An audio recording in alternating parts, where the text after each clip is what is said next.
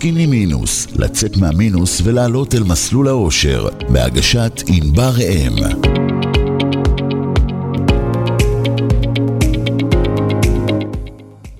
שלום וצהריים טובים, אני ענבר ראם, אתם מאזינים לתוכנית סקיני מינוס שמשודרת ברדיו סול כל יום חמישי בשתיים בצהריים. למי ששומע אותנו פעם ראשונה, אני יועצת לכלכלת המשפחה, ואני עוזרת למשפחות לעבור ממינוס לפלוס, מהבראה לצמיחה.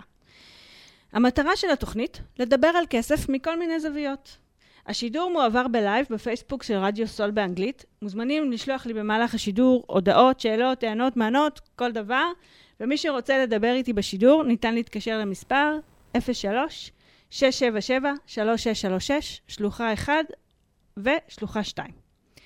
היום, 97 באוקטובר, עברנו שבוע עם בשורות מאוד קשות, שולחת תנחומים למשפחות הנופלים, החלמה לפצועים, ועדיין 136 אנשים שבויים וחטופים בעזה, הלב שלנו איתם ועם המשפחות שלהם. נשלח תפילה שכולם יחזרו הביתה בקרוב, מקסימום עד השידור הבא.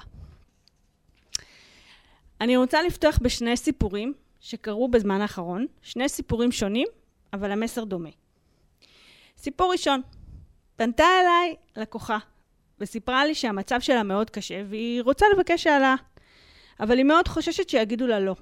היא סיפרה לי שהיא נמצאת במקום עבודה כבר הרבה מאוד שנים, באותו מקום. אה, לאורך השנים התפקיד שלה התרחב, יש לה המון אה, אחריות. לטענתה, בלעדיה הבוס שלה לא מסתדר. אה, אבל היא לא חושבת שהוא מעריך אותה, היא, היא, היא חושבת שהוא לא יודע את כל מה שהיא עושה, הוא לא רואה אותה.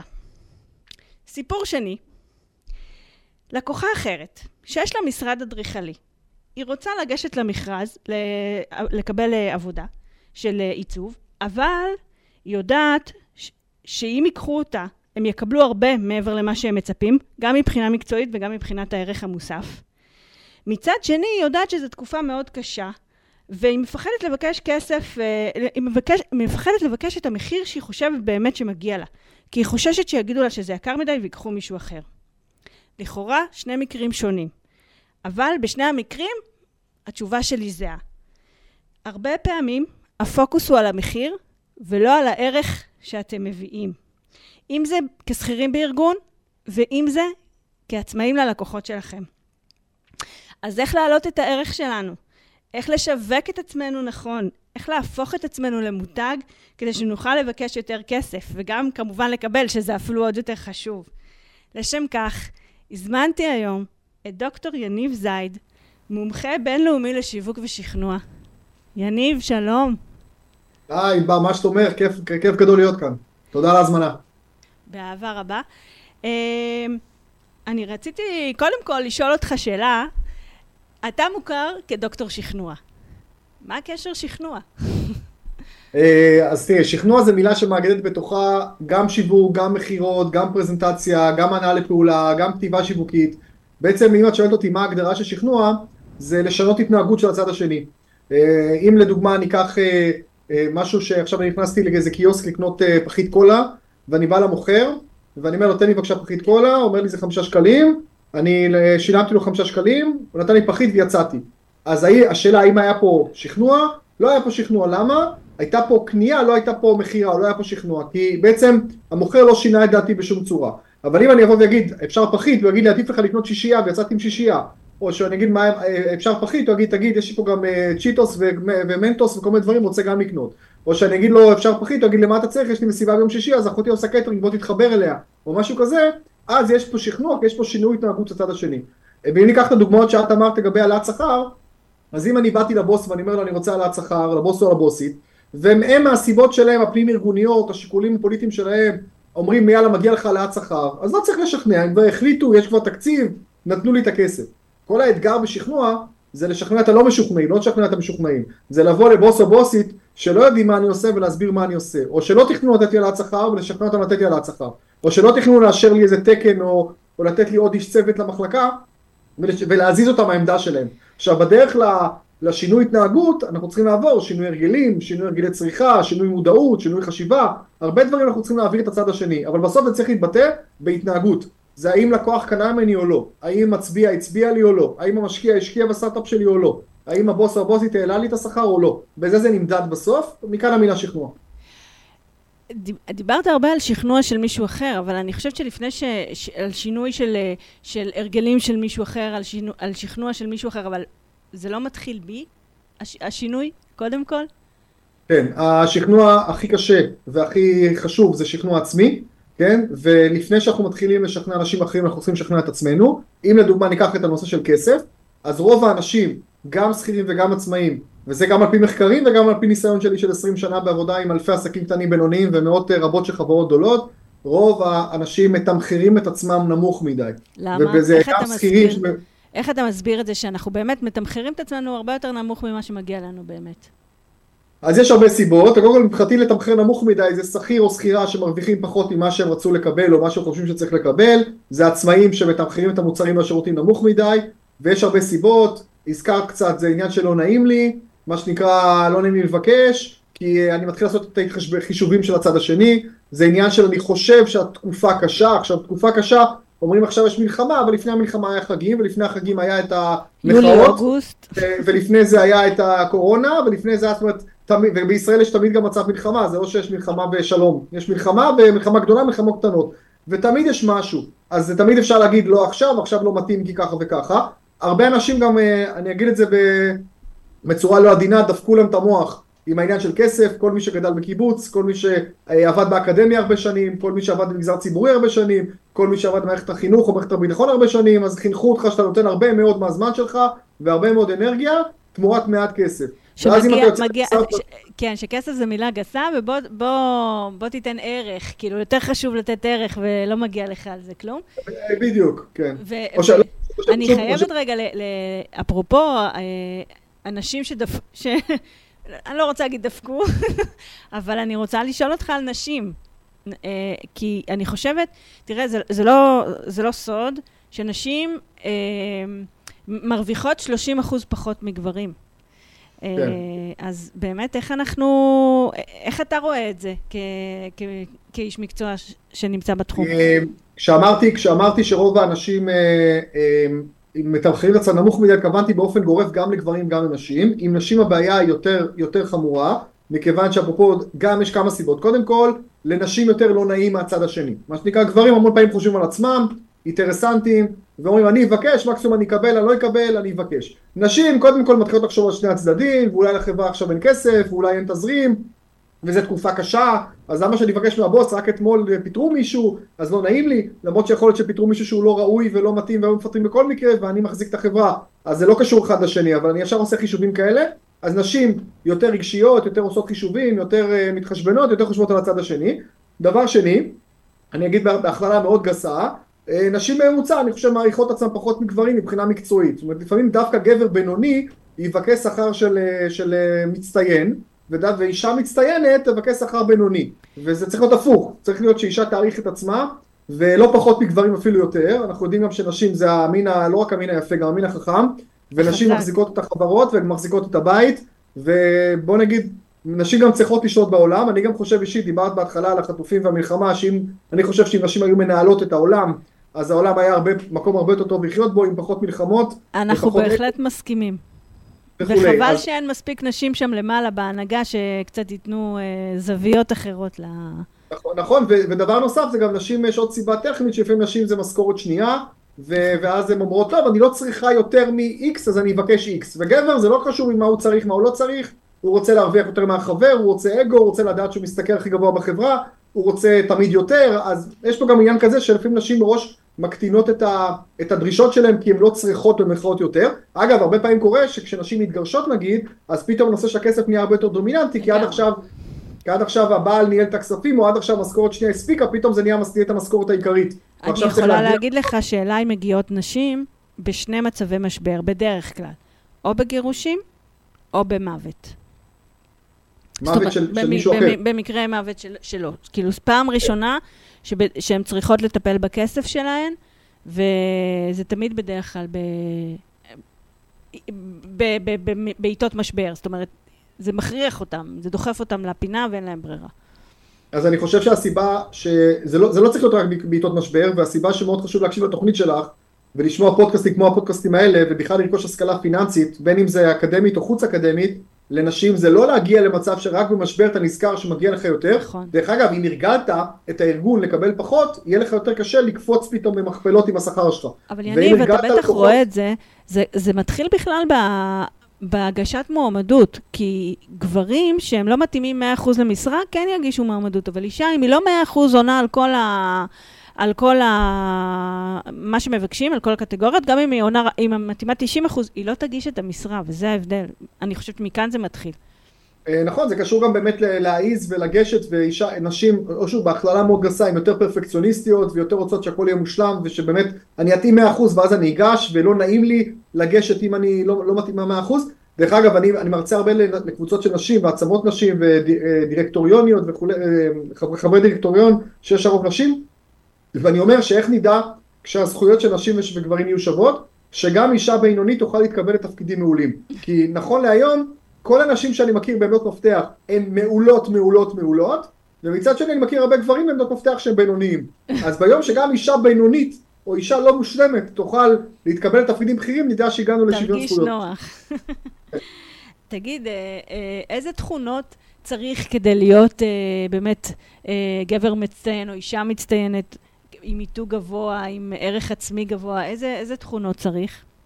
תראי, בסוף זה, זה, בסוף זה הרבה עניין של אה, אישיות ואופי, אבל זה דברים שהם נרכשים. אז קודם כל יש פה שני היבטים, אחד זה ה-being והשני זה ה-doing. ה-being זה ה-state of mind שלכם וההלך רוח, גם גברים גם נשים, וה-doing זה מה בפועל צריך לעשות.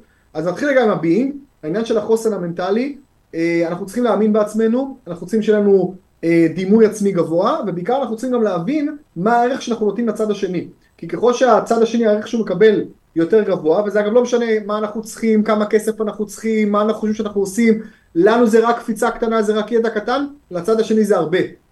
והאנשים משלמים לנו לא לפי מה אנחנו מבקשים, אלא לפי כמה שהם חושבים שהם מקבלים. ואני אתן דוגמה קטנה, שאם אני אקח זר פרחים ואני אקרא לו זר פרחים, הוא שווה 100 שקלים, ואם עכשיו אני אקרא לו זר כלה, הוא שווה 500. וזה אותם פרחים. אז מה השתנה הצורך? כי כשאני קונה זר פרחים לחתונה, זר כלה, אני לא קונה פרחים, אני קונה את התמונה המנצחת של האלבום תמונות של הכלה בעוד עשר שנים, איך היא תיראה, ואת זה שהיא מרגישה מלכה ליום אחד, ואת זה שזה ארוז לי בצורה מסוימת. זאת אומרת שבסוף, לשווק את עצמנו זה לארוז את עצמנו בצורה שיווקית, ולשווק מוצר או שירות זה לדעת לארוז אותו בצורה שתסביר לצד השני מה הוא מקבל. ופה אני אומר שככל שנבין יותר מה אנחנו נותנים, והצד השני יבין יותר מאיתנו מה הוא מקבל וכמה ערך הוא מקבל, הוא גם יהיה מוכן לשלם יותר. אז זה, זה אמרנו אחד זה ה-state of mind, שתיים זה ההבנה של הצד השני, וברמת ה-doing, אני חושב שיש פה הרבה גם התמדה וחריצות לאורך זמן, אנשים שהם, שהם, שהם מצליחים לאורך זמן, הם מתמידים במה שהם עושים, הם מפתחים מקצועיות, הם תמיד נמצאים שם, ואנשים שסומכים עליהם מוכנים גם לשלם להם יותר, כי חלק מהסיבה שהשוק השוק מתגמל התמדה. לדוגמה, יש אנשים שנעלמים, אפרופו אחת הבעיות של נשים, שלפעמים נעלמות בלידה לכמה זמן, ואז מנסות לחזור חזרה לשוק, ולגברים הרבה פעמים יש רצף תעסוקתי ולאישה לא. אז השוק מתגמל התמדה, ומוכן לשלם על זה יותר, וגם לקוחות, תחשבי, כולם היו רוצים, נגיד, אה, אה, אה, תעשיית המנטורים, שיש רשימות תפוצה, אנשים כותבים לקהילה שלהם, פתאום נעלמים לחודש-חודשיים. למה? כי עבר עליהם משהו, כי ילדו, כי חלו, כי אושפזו, כי נסעו לחו"ל, לא משנה למה. ואז הם חוזרים אחרי חודשיים, פתאום מעלים מייל, אתם בטח שואלים את עצמכם לאן נעלמתי. אז תמיד אני אומר, לא, לא, אני לא שואל את עצמי, אני פשוט עברתי למתחרים. כאילו אף אחד לא מחכה לנו, השוק, דינמי. הזכרת לי סיפור. אה, יש סיפור על אה, אונייה שהיה בה אה, קלקול שלא הצליחו לתקן. הזמינו הרבה אנשי מקצוע ולא הצליחו לתקן. ואז הקפטן של האונייה הזמין, אמרו לו, יש איש אחד שהוא מומחה, המומחה הכי טוב בעולם לדבר הזה, והוא הזמין אותו, ותוך חמש דקות הוא פתר את הבעיה, ותיקן את האונייה, ואז הוא ביק... uh, הגיש חשבונית עשרת אלפים דולר. אז הוא אומר לו, רגע, אבל היית פה חמש דקות, מה זה, מה זה עשרת אלפים דולר? הוא אומר לו, אתה לא משלם לי על הזמן שהייתי פה עכשיו, אתה משלם לי על 30 שנה של ניסיון שצברתי בשביל לטפל לך בבעיה בחמש דקות. נכון, ונכון, ועוד דבר, ואתה גם משלם על כמה היית מוכן לשלם לפני חמש דקות. זאת אומרת, כשהאונייה הייתה תקולה כבר ימים שלמים ואף אחד לא מצליח, אז כמה אתה מוכן לשלם, אז אני נותן לך הצעת מחיר שתחתום עליה. זה לא, אתה מגלה את המחיר אחרי שאתה, שאתה כבר מבסוט כן. והאונייה כבר זורמת והכל בסדר, פתאום אתה שוכח מה עשיתי. זה גם חלק מהעניין. נכון. תגיד, כשאתה מדבר על מותג, כשאתה מדבר להעריך את עצמך, זאת אומרת, זה גם לעצמאים וגם לשכירים, נכון? זאת אומרת, זה לא משנה אם אנחנו... כי, כי יש... זה, זה לא משנה מאיזה תפקיד אתה נמצא היום, נכון? כן, חד משמעית, גם שכירים וגם עצמאים, כל הכלים האלה יכולים. בסוף, בסופו של דבר, גם אנחנו בעולם היום, 2024 זה עולם של מיתוג אישי ושיווק עצמי, וגם אנשים שכירים צריכים לדעת לשווק את עצמם בתוך הארגון וגם מחוץ לארגון, ובונים מותג, גם בתוך ארגון בונים מותג. עכשיו ככל שאני נחשב יותר מקצוען, יותר רציני, יותר uh, נחמד, יותר, uh, יש לי מיתוג אישי בתוך חברה, אז קודם כל אני אקבל יותר כסף, כי מוכנים לשלם יותר אם אני טאלנט, ממש אני אומר את המילה טאלנט גם כעצמאי גם כשכיר, אז אני טאלנט, מוכנים לשלם יותר. דבר שני, יגייסו אותי ראשון לחברה ויפטרו אותי אחרון. יודעת, יש קטע, אפרופו מיתוג עצמי, זוכרת שהיה את הקורונה במרץ 2020, כן. אז יצאנו כולנו לסגר של חודש וחצי, נכון. אוקיי? וכולם נעלמו, מה שנקרא, העולם עצר, יצאנו לסגר. חזרנו מהסגר, אמרו עכשיו אפשר להחזיר למשק רק 30% מהעובדים שיוגדרו עובדים חיוניים. עכשיו תחשבי, יש מנהלת צוות עם עשרה עובדים, עכשיו כל אחד מהעובדים יגיד לך, אני הכי חיוני בעולם, אם אני הולך החברה קורסת, פתאום מגלים שרק שלושה מובטלים חיוניים, ועוד שבעה כאילו לא, לא מספיק חשובים לארגון, ואנשים חטפו שבר מאוד מאוד גדול, הרבה מאוד שכירים, גם שכירים בכירים, שלא יחזירו אותם לעבודה אחרי הסגר הראשון, אמרו, אתם לא כאלה חיוניים פתאום. נכון. זה היה משבר גדול מאוד, בהרבה מקצועות, בהרבה תחומים, וגם הרבה אנשים באופן ספציפי. אז אני צריך להגדיר את עצמי בארגון, למתג את עצמי כחיוני, ואם אמרת קודם שיש מישהי שמה שנקרא החברה קורסת בלעדיה, אבל הבוס לא רואה את זה, אז משהו בשיווק שלה לא נכון. כנראה מקצועית היא עובדת נכון, אבל משהו בשיווק, או בעצם איך שהיא מציגה את זה, גם אם זה גם ברעיונות קבלה או רעיונות עבודה, הוא לא טוב אם אנשים לא מבינים את זה. יש לך סיפור שאתה עבדת עם מישהו כזה, או עם מישהי כזאת, ש, שבאמת אה, אה, הגיע אליך, כשבהתחלה הערך שלה היה נמוך, ורק, ואחרי שהיא עבדה איתך, אה, הערך שלה עלה, הערך שלה בעיני עצמה עלה, בעיני הסביבה, בעיני הבוסים שלה. זה יכול להיות אה, יכול... זכר אני... או נקבה, כן, זה לא משנה, גבר או אישה. כן, אני יכול להגיד לך שרוב הלקוחות שמגיעים אליי, גם בעלי עסקים קטנים בינוניים וגם אנשים פרטיים, אה, כמו שאמרתי, את המחירים נמוך מדי, ואני כמעט כולם עובד על להעלות מחירים. יותר מזה, רוב הוויכוחים שלי איתם בהתחלה, זה אני צריך להסביר להם שיש שהמחירים שלהם נמוכים, ואני מתחיל להסביר להם למה, למה הצד השני רואה את זה אחרת, ועד כמה הם תותחים, ועד כמה הם מעולים, ובאמת, אפילו דברים כמו הוכחות חברתיות. הנה דוגמה, שהרבה לקוחות, יש להם רזומה מטורף, אבל אם אתה שואל אותם על עצמם, אז הם כזה אומרים, כן, אני מקצועי, אני זה, הם כאילו לא מעריכים נגיד 20 אה, שנה ניסיון באיזה חברה, או תעודה בהצטיינות באיזה אוניברסיטה, או כמות לקוחות מטורפת, או לקוחות סלבים שעבדת איתם, והם לא יודעים לשווק את זה, והם גם לא מבינים מה, מה הקטע. אני אתן לך דוגמה, שהייתה לי פעם, אה, אה, סתם ניקח גן פרטי, מישהי שגננת של גן פרטי, שבא אליי לדבר על איך לשווק להורים את הגן. עכשיו, גן פרטי בתל אביב, זה, זה 4,000 שקלים פלוס לחודש, בסדר? זה סכומים מאוד מאוד גבוהים, זה נשמע כאילו גננת פשוט, אבל לא, לא. גן פרטי וזה. זה משכנתה, זה, זה, זה חתיכת משכנתה. אה, כן, כן, זה מחירים מטורפים, היום כן. זה כבר מגיע ל-5,000 שקלים בחודש בחלק מהגנים, ויש סיור עם ההורים, וזה ילד ראשון, וההורים רוצים לדעת, ואז היא סיפרה לי כבדרך אגב, שהנכד של ראש העיר אצלה בגן. ואז אמרתי, את מספרת את זה להורים בסיור אה, שאת מראה להם את הגן? אני אומר, לא, מה קשור, למה, למה זה קשור? אז אמרתי, מה זאת אומרת? זה הוכחה חברתית נהדרת. הרי אם, הנכ... אגב, הנכד של ראש העיר, יכול להיות שלא ראש העיר החליט, יכול להיות שהילד או הילדה שלו החליטו על איפה, באיזה גן הילד יהיה. נכון. אבל אמרתי לה, כשאת אומרת ללקוחות, כבדרך אגב, הנכד של ראש העיר כאן, מה, הם, מה בסאבטקסט, מה בתת מודע הם מבינים, אני כרגע מציף את זה למודע, שהגן הזה בטוח, שהגן הזה חוקי, שהגן הזה כנראה טוב כי הנכד של ראש העיר פה, שיכול להיות שאני אפגוש את ראש העיר שאני ביום הורים או בשישי בבוקר שיבוא לאסוף את הילדים, שאם יש בעיה בגן אז אוטומטית העירה תטפל כי ראש העיר ידע על זה ראשון, אם המזגן יתקלקל או משהו כזה, זאת אומרת המון המון דברים מעולים שמעלים את הערך של הגן והיא לא מספרת את זה, והיא לא מבינה מה הקשר בין זה לזה, מה שנקרא מצטנעת, ולא מספרת את ההישג הזה שכאילו, ש, שיש פה לקוחות סלבים. אז המון פעמים אנשים מצניעים הישגים, ולא מדברים על, זה, על דברים מספיק דברים שהם עשו, או נותנים גם עוד דבר שמאפיין נשים, זה שגם נותנות לאחרים קרדיט. עכשיו זה בסדר גמור לפרגן, לתת קרדיט, רק יש הבדל בין לקחת את כל הקרדיט לעצמך זה לא טוב, מצד שני, עשית משהו, להגיד לא לא זה עבודה קבוצתית אם זה רק אתה עשית, או אם היית חלק מקבוצה, לא לספר את זה ולהצניע את זה, זה גם לא בסדר. זאת אומרת, האמת היא איפשהו באמצע. עשיתם okay. אוקיי. דברים, תעמדו מאחוריהם, תספרו אותם, ואז תהיו שווים יותר, גם כשכירים וגם כעצמאים. מדהים.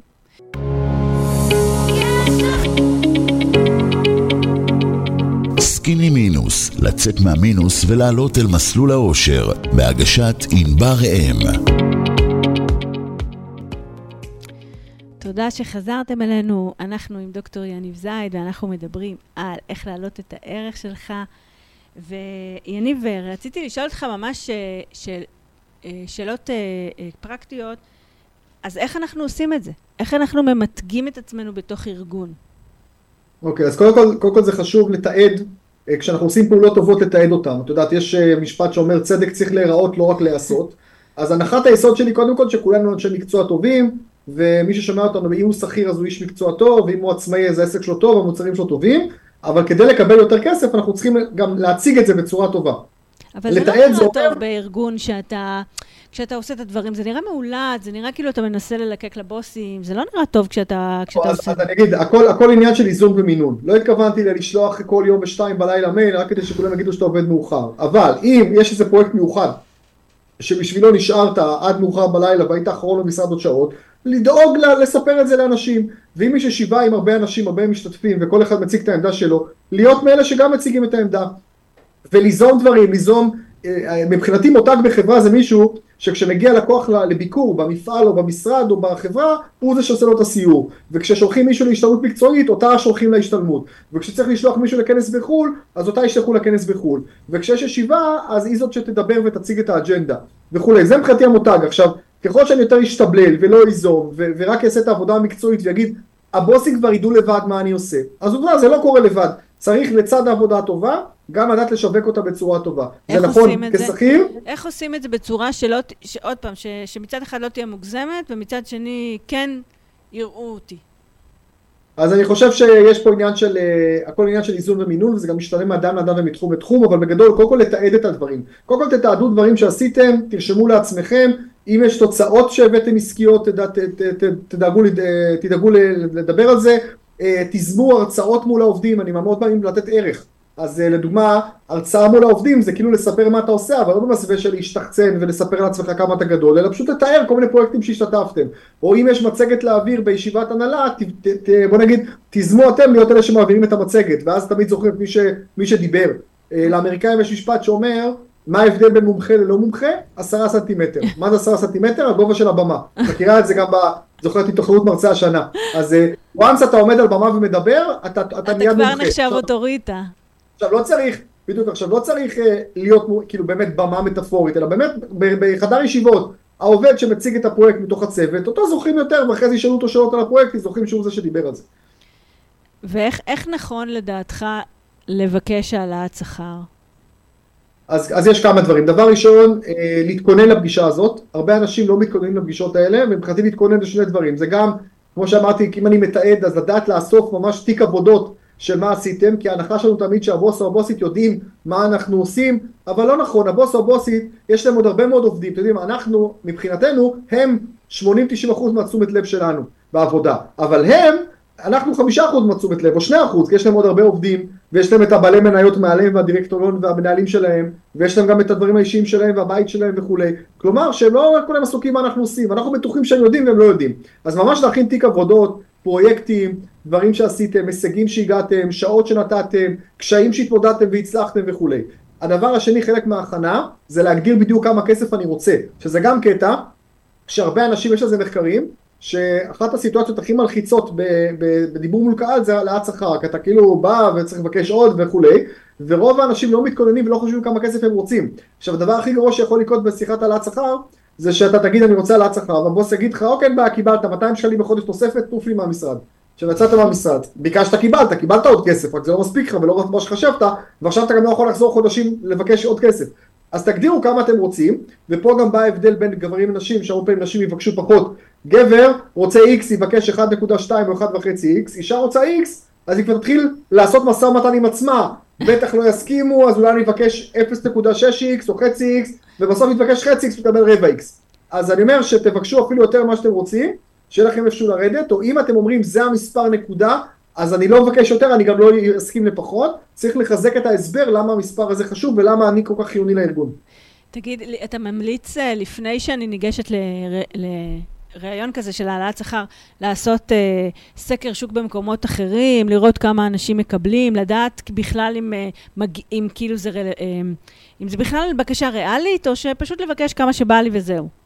תראי, אז, אז אז קודם כל כן, כן אפשר בשביל לדעת, תלוי מה רמת הידע שלך של השוק, אם זה שוק חדש ואת בכלל לא יודעת כמה מבקשים, אז ברור שצריך לעשות סוג של מחקר שוק ומיפוי שוק ולשאול אנשים, כדאי לשאול אנשים שהם באופי מה שנקרא מוחצן ומעריכים את עצמם ולא כאלה שנחבאים לכלים שיורידו לך את הרף אלא כאלה שמחזיקים מעצמם מקצועית ו- כן. ומבקשים הרבה. וגם חברות באותו סדר גודל. אם אני בחברת הייטק אה, סייבר אז לשאול אנשים בסייבר לא לשאול בתחום אחר שאולי הוא פחות אה, רווחי משלמים פחות. אה, אבל בלי קשר אני אומר תמיד לשאוף להיות ברף הגבוה של השוק. זאת אומרת נגיד אמרו נגיד המחירים נעו סתם במשכורת אני סתם זורק בין 20 אמרו לך בין 20 ל-25 אלף אז תבקש 25 אלף שקלים לחודש, לא תגיד טוב, אז אני מראש אבקש את ה-20, בסוף אתה תקבל 18. כן. והיום אגב, בהייטק המון פעמים, יש כמה סבבי רעיונות, והשכר מגיע בסוף, זאת אומרת, קודם כל, שיקבלו אותך לעבודה, או ישקבלו אותך לעבודה. אחרי שמקבלים אתכם לעבודה, אז כבר המשא ומתן לשכר, אתם הנקודה החזקה. הנקודה החזקה אצלכם, כי כבר השקיעו בכם זמן ואנרגיה, וראיינו אתכם, ורוצים אתכם, ובחרו אתכם מקצועית, ועכשיו המניה שלכם עלתה. אם על ההתחלה נגיד שמו אני רוצה את זה ואת זה ואת זה וזה קצת גבוה אבל הם עוד לא מכירים אותי אז אין להם שום עניין לעשות מאמץ כדי להגיע למה שאני רוצה הם יגידו לי לא לא תודה זה מעל השכר תודה רבה ביי. אז עדיף תמיד גם לנהל את המשא ומתן עם כסף בסוף. אחרי של... אחרי שהם כבר מכירים ויודעים ורוצים, ו... והשווי שלי כאילו עולה. בדיוק. עכשיו, אתה מדבר, דיברת הרבה על, אה, על ההכנה של באמת להג... לדעת כמה סכום אני רוצה ו... ולבוא עם, אה, אה, עם הדרישות שלי. מה עם הכנה מנטלית? אז יש פה גם הרבה הכנה מנטלית של להכיר בערך של עצמי ולהבין שאני טוב וגם לשחזר לעצמי אפילו ברמת לרשום את כל הדברים הטובים שעשיתי לחברה כי המון פעמים אני נותן נותן נותן נותן ואז שאני צריך לקבל אז פתאום אני קצת לא נעים לי וכן נעים לי אבל החברה היה מאוד נוח לבקש ממני להישאר עד מאוחר או לעשות את הפרויקט מעכשיו לעכשיו או דברים כאלה אז ממש לזכור את הדברים האלה גם לתעד לאורך זמן וגם להשתמש בדברים האלה וגם לגבי העלאת שכר, לפני שמדברים על הכסף, להתחיל בהעלאת הערך. לדוגמה, דיברת בהתחלה על דוגמה שמישהי באה לבוס שלה, כן. והיא בראש שלה, נניח שהיא צודקת, מחזיקה את החברה, ואם היא הולכת לשירותים אז החברה קורסת, והיא יבוא שבועיים בחו"ל, אף אחד לא שם לב. יש, יש הרבה יש מלא. כאלה, לא נעים לי להגיד לך, אבל יש מלא כאלה. אז, אז, אה, אז לפני שהיא מתחילה להגיד, לא נכנסת בדלת, היי שלום אני רוצה 20% יותר, ואני רוצה עוד 2,000 שקלים בחודש, אלא לבוא ולהגיד, בוא רגע שנייה אני אספר לך רגע מה קרה מאז הפעם האחרונה שדיברנו, בוא רגע תקבל כמה אינפוט על דברים שעשיתי, את זה, את זה, את זה, את זה, אתה גם ביקש ממני את התפקיד של ההוא למלא מקום, אה, כי הוא אה, נעלם למילואים, וזאת בחופשת הריון אני בעצם עושה גם את התפקיד שלה, אז בעצם אני כרגע בונה ערך, ואז אומרים אוקיי כמה אתה רוצה, ואז אני אומר את המספר, וגם המספר הוא קצת גבוה לעומת מה שתכננו, אבל זה קצת, קצת מתקזז עם הדברים שתיארתי שאני עושה אקסטרה, שלא חשבו או לא ידעו קודם שאני עושה. אז כאילו להעלות את הערך שלך לפני שאתה מבקש, להגיע לכסף. בסוף. אגב, ככה זה גם במכירות, לפני שאני מוכר ללקוח, אם אני אגיד ללקוח ישר, לא יודע, תראו, כשאתם מתמחרים, אז אמרתי, יש את המשוכנעים, אלה שבכל מקרה ייתנו כן. לכם את הסכום הגבוה כי שווה להם, יש את אלה שלא ייתנו, לא משנה מה תעשו. המשחק בשכנוע זה עם האלה באמצע, בסדר, אם אה, הבוס תכנן לתת לי 20 אלף שקלים, ואני מבקש, אה, לא יודע מה, 30 ואין סיכוי שאני אקבל, אז אני בכלל לא במשחק. אבל אם אני מבקש 24 והוא יעשה את הקווץ' הזה למעלה, אז הוא צריך קודם כל להבין את הערך לפני שהוא שומע את ה-24. גם במכירות עם לקוחות, קודם כל תבין את הצורך של הלקוח, תסביר לו למה, כמה ערך הוא יקבל וכמה תועלת, ואז בראש אתה מעלה לו את הערך, ואז כשאתה אומר את המחיר, הוא כבר מוכן יותר לשלם אותו. מדהים. האמת היא שאני אתן גם טיפ שלי ברשותך, אה, ש, שאני מיישמת, ששמעתי לפני הרבה שנים ואני מיישמת, לפני כל פגישה חשובה, אה, אני, מעבר לדברים הטכניים נקרא לזה, שמה אני רוצה לצאת, אה, לקבל וכמה, אז אני גם רושמת לעצמי איזה מין ענבר אני ניגשת לפגישה, אה, מבחינת אה, תכונות, מבחינה מנטלית, כאילו חזקה, אנרגטית, אה, שולטת במצב, איזה, איך, מה אני באמת, אה, מה יהיה הצלחה בעיניי בפגישה, מה יהיה הצלחה מרובה בעיניי בפגישה, אה, עם איזה, עם איזה ערך אני רוצה להביא לפגישה, איך אני רוצה לצאת מהפגישה, כאילו מה יקרה אם אני, כאילו ממש לצייר מין סוג של תמונת חזון לפגישה, אה, כדי שזה באמת יקרה, לא רק, לא רק את הדברים הטכניים. אז קודם כל, אה, הערה מצוינת, ואני אני אוסיף עוד שני דברים. אה, ברשותך. אחד, זה שזה ממליץ לא רק לפגישת העלאת שכר, אלא לכל פגישה, כי התכנון כן, קדימה. לכל והבריאת פגישה, מציאות- כן. הבריאת מציאות הזאת, אנחנו גם בתחילת שנה אזרחית, שנת 24, אז אני אומר תמיד, מי שעוד לא עשה, לתכנן את 2024, לעשות תמונה מנצחת וחזון לסוף 2024, זה ברמה האסטרטגית, ברמה הטקטית, כמו שאת אומרת, לפני כל פגישה, לתכנן ולראות את הבריאת מציאות. דבר שני, את אמרת לרשום המון המון דברים, אני אוסיף עוד דבר אחד, את הסכום שאני רוצה, לרשום אותו על הנייר, למה? כי המוח צריך להתרגל לסכום, עכשיו מה קורה, אם אני אגיד, תשמע, אני טוב, עשיתי את זה, ועשיתי את זה, ועשיתי את זה, ועשיתי את זה, ואני רוצה עוד 2,000 שקלים, כי פתאום לא נעים לי, אז האנרגיה יורדת. אהבתי את הקטן הזה, אני רוצה... בדיוק, פתאום אני, ממש, לא, רואים את זה. אני רוצה עוד 2,000 שקל כזה. בדיוק, אז אם אני, אם אני רוצה עוד 2,000 שקלים, נגיד סתם, אני מרוויח 20 ואני רוצה 22, אז אני ממש צריך לרשום את הספרה 22, ולרשום אותה כמה פעמים על הדף, ולהסתכל על הדף, זה סוג של עבודה מנטלית למוח, ואז שאני, וגם להגיד לעצמי, אני רוצה 22 אלף לחודש, בגלל זה ובגלל זה 22 אלף שקל, להגיד כמה פעמים, ואז שאני אגיד את זה בזמן אמת בריאיון, בפגישה, אני לא אבלע מילים ולא אגמגם ולא האנרגיה שהיא תרד, כי המוח כבר רגיל להגיד את המספר החדש. אז גם את זה, זה נכון אגב גם לעצמאים. כי אם אתה עכשיו רוצה להעלות מחירים, העלית לי להנחתה. תחילת, זהו, תחילת 2024, תמיד הלקוחות שמתווכחים איתי שהם לא רוצים להעלות מחירים, אני תמיד נותן להם, אני אומר, תמיד אפשר למצוא תירוצים. מה זה תירוצים? שנה אזרחית חדשה. מחירון 2024 עודכן לעומת 2023. עכשיו זה שטויות, אתה יכול גם להעלות מחירים במרץ, זה לא משנה, אבל כאילו, יש לך תמריץ מסוים. אז גם פה, נגיד שאני גרפיקאית שלוקחת אה, 500 שקלים לשעה. אה, בסדר? ועכשיו אני רוצה לקחת 700. למה? כי אני מרגיש שזה נותן ערך. עכשיו, אני לא, אם אני אגיד אני רוצה 700 כי יש לי מינוס בבנק וכי אני רוצה לצאת עם אה, בעלי לחופש אה, בקריבים ואני צריכה עוד כסף, זה גם לא סיבה נכונה מוסרית וגם זה לא יישב לי טוב בראש ואני לא יודע לתרגם את זה והיקום מה שנקרא לא יתגמל אותי.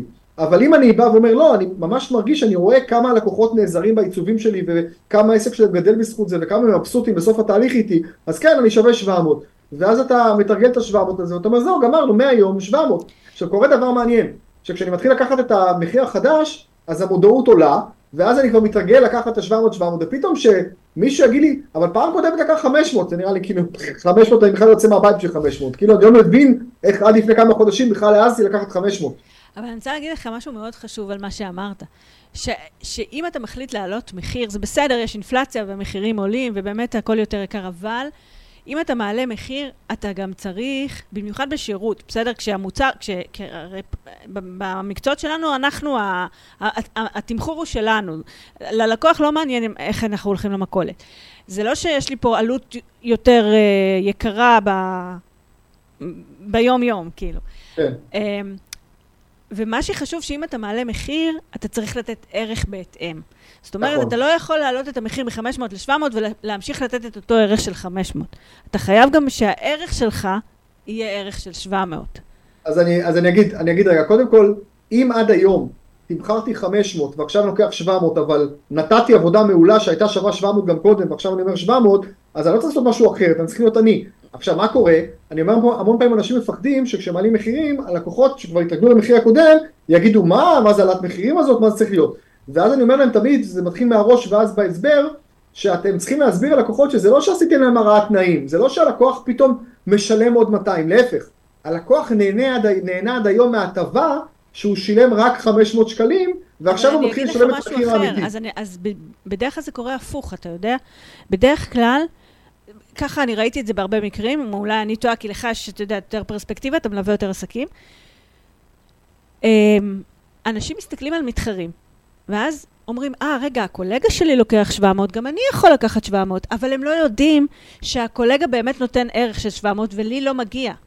זאת אומרת, זה שאני רוצה להרוויח כמוהו זה בסדר, אבל אני לא נותנת את מה שאני נותנת. יכול להיות שיש לי פחות ניסיון, יכול, יכול להיות שיש לי פחות ידע, יכול להיות שאני לא ברמה ש... בסדר, יכול להיות, אוקיי? יכול להיות שאני גם באמת לא, לא מתמחרת את עצמי, זה גם יכול להיות, אבל, אבל הרבה פעמים... אתה אומר שבדרך כלל, כן, בדרך כלל הסיבה היא שלא מתמחרים מספיק גבוה, לא משנה כרגע המתחרים. אגב, אני מאמין בחשיבה יצירתית ולא חשיבה תחרותית, כלומר לא לקחת או לתת או זה לפי מה שהמתחרים עושים, תיקחו כמה שאתם חושבים שמגיע לכם, ותיתנו כמה שאתם חושבים שצריך לתת. ופשוט תסבירו למה, זאת אומרת, תסבירו את הערך שלכם.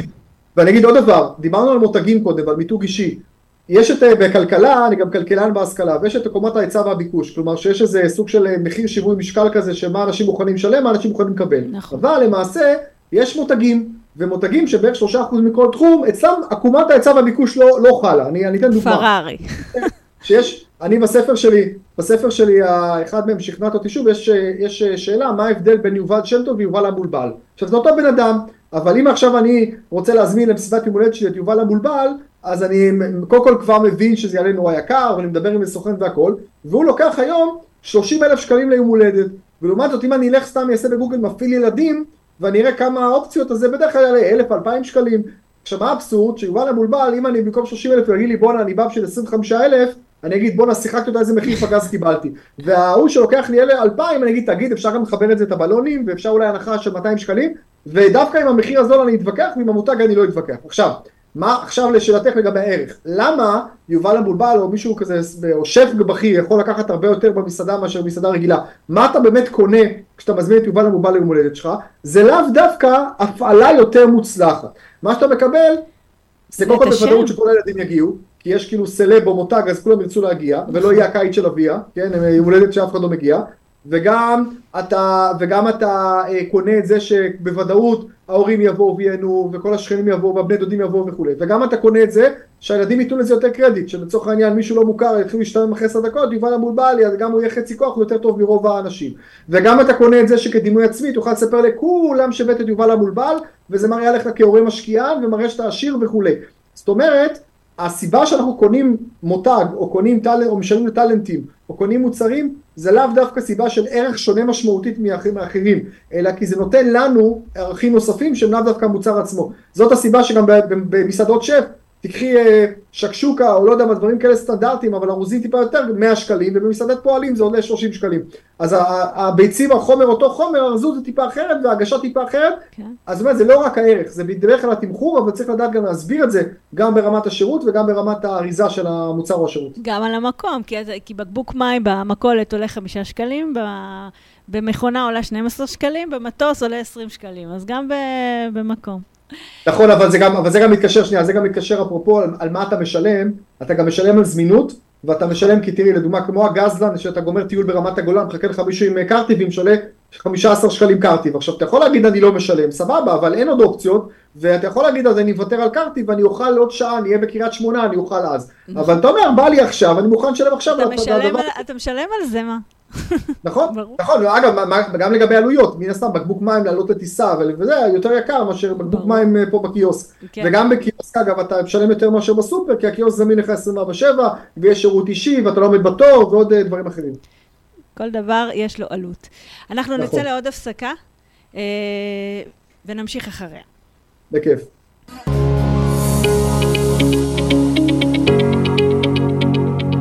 סקיני מינוס, לצאת מהמינוס ולעלות אל מסלול האושר, בהגשת ענבר אם. תודה שחזרתם אלינו. Uh, יניב, רציתי לשאול אותך, אנחנו ככה מתקרבים, uh, אתה לא תאמין, אבל אנחנו מתקרבים לסיום. איך הזמן רץ uh, כשנהנה. ורציתי לשאול אותך, אנחנו ב-24, uh, בתחילת 24, ציינו את זה קודם, אתה חושב שיש משהו שהשתנה uh, עכשיו בשנה הזאת, שמול שנים אחרות, שצריך uh, להתנהג בצורה אחרת? בגלל המצב, בגלל המלחמה, בכלל בגלל שיש טרנדים אחרים? כן, אז תראי, קודם כל השיווק היום הוא שיווק שנהיה הרבה יותר אותנטי והרבה יותר כנה והרבה יותר אמין. כל מיני שיטות שיווק מלפני 10-15 שנים שככה ניסו להגיד לאנשים, אה, תראו, תעשו ככה וככה ותהיו מיליונרים בדקה, וכל מיני הבטחות שיווקיות לא לגיטימיות פחות עובדות היום. מבחינתי, מה זה הבטחה שיווקית לגיטימית ולא לגיטימית? שהבטחה לגיטימית זה הבטחה שאני יכול לעמוד מאחוריה. והבטחה לא לגיטימית זה הבטחה שאני מבטיח אבל אני לא תלוי בתוצאות. נגיד אם אני אגיד בואו לסדנת מכירות שלי וההכנסות שלכם יוכפלו. אז כרגע אמרתי גם נקבתי במספר כאילו פי שתיים או פי שלוש לא משנה וגם מה שבעצם אמרתי לאנשים זה לקחתי פה התחייבות לדברים שלא תלויים בי זה תלוי מה הם יעשו עם זה וגם בלקוחות שלהם וגם בתנאי השוק. אבל אם אני בא ואומר אז זה לא לגיטימי אבל אם אני בא ואומר בואו לסדנה סדנת מכירות שלי ואני מבטיח שאם תיישמו אפילו חלק קטן מכל מה שאני אומר ההכנסות שלכם יעלו, זה אני יכול להתחייב, כי יעלו זה גם יכול להיות יעלו בחמישה אחוז. במאה שקלים. אבל מבחינתך אם זה עלה במאה שקלים, אז זה גם עלה.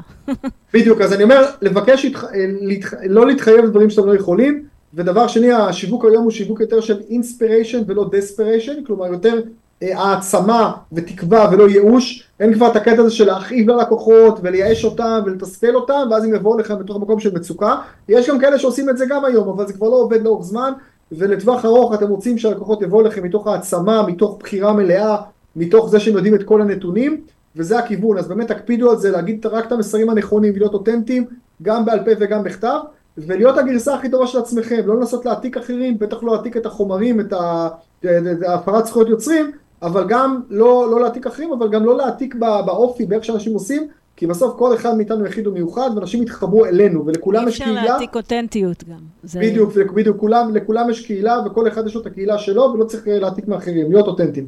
אתה חושב שיש משהו שהשתנה גם בעקבות המלחמה, או שזה לא קשור?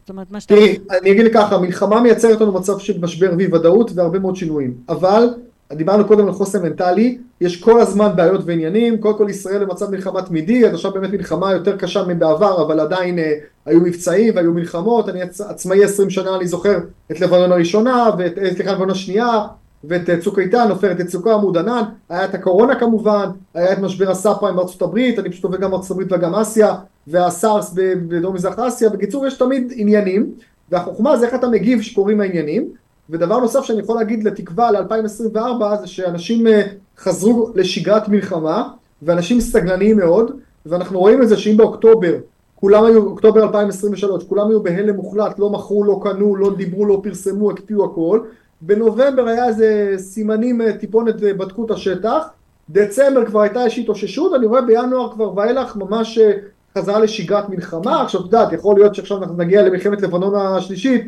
ואז uh, הכל יתאפס מההתחלה, כי רות תלמד למרכז וישתקו את המדינה. נקווה שלא. זה, אם זה יימשך, בדיוק, אם זה יימשך ככה, אז, אז תהיה שגרת מלחמה, כמו שהיה, גם שצה"ל היה בלבנון מ-82 עד, uh, עד 99, שהתרגלנו לחיות עם זה, כן. התחלה, החודשים הראשונים של המלחמה האינטנסיביים, ואחרי זה אתה נכנס לאיזה שגרה כזאת ש, שפוגעת במשק, אבל אנשים חוזרים לשגרה שלהם. אז אני הייתי אומר את כל השיקולים של תמחור, וכמה אתם שווים, וכל מה שדיברנו, להתייחס כרגיל כאילו אין מלחמה.